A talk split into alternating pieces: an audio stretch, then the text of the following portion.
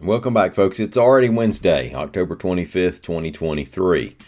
Now, born on this date in 1951, Ransom Wilson of Tuscaloosa, a Yale music professor, conductor, and extremely accomplished flutist, or flautist for some of you. I don't want to get in the middle of that linguistic debate.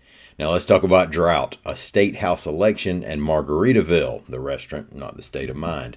My name's Ike Morgan, and we are down in Alabama.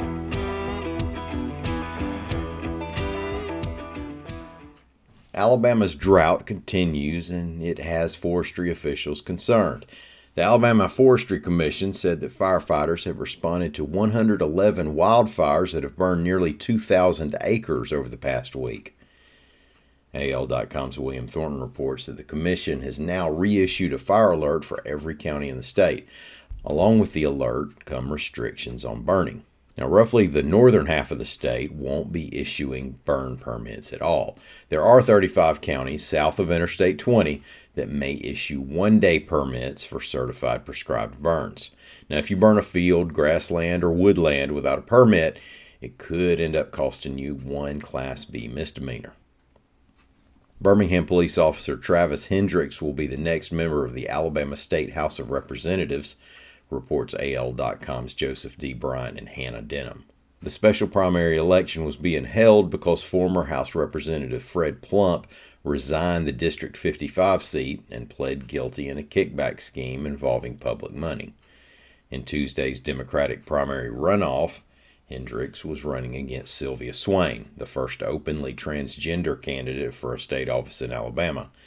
Hendrix won despite being more than doubled up in fundraising by Swayne whose campaign pulled in $209,352. Now, more than half of that came from gun control activist David Hogg's DC based organization. Now, all that money was pumped into Swayne's campaign despite the fact that there's no Republican opposition in the election, which means the primary victory puts the 40 year old Hendrix, who's from Birmingham's Ensley neighborhood, into the seat.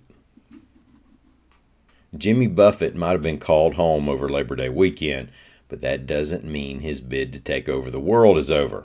AL.com's Lawrence Specker reports that a Margaritaville restaurant is planned to join a 27 acre project along the intercoastal west of I 59 and Gulf Shores.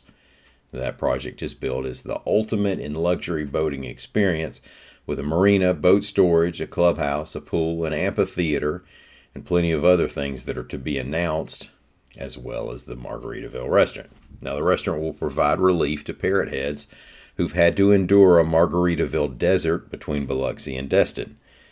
So, y'all enjoy your Rancho Deluxe burger, but don't forget to save gas money for getting back to the dock. Thank y'all so much for listening. We're going to come back here and do it again tomorrow. Until then, y'all come by and see us on the internet anytime you want to at al.com.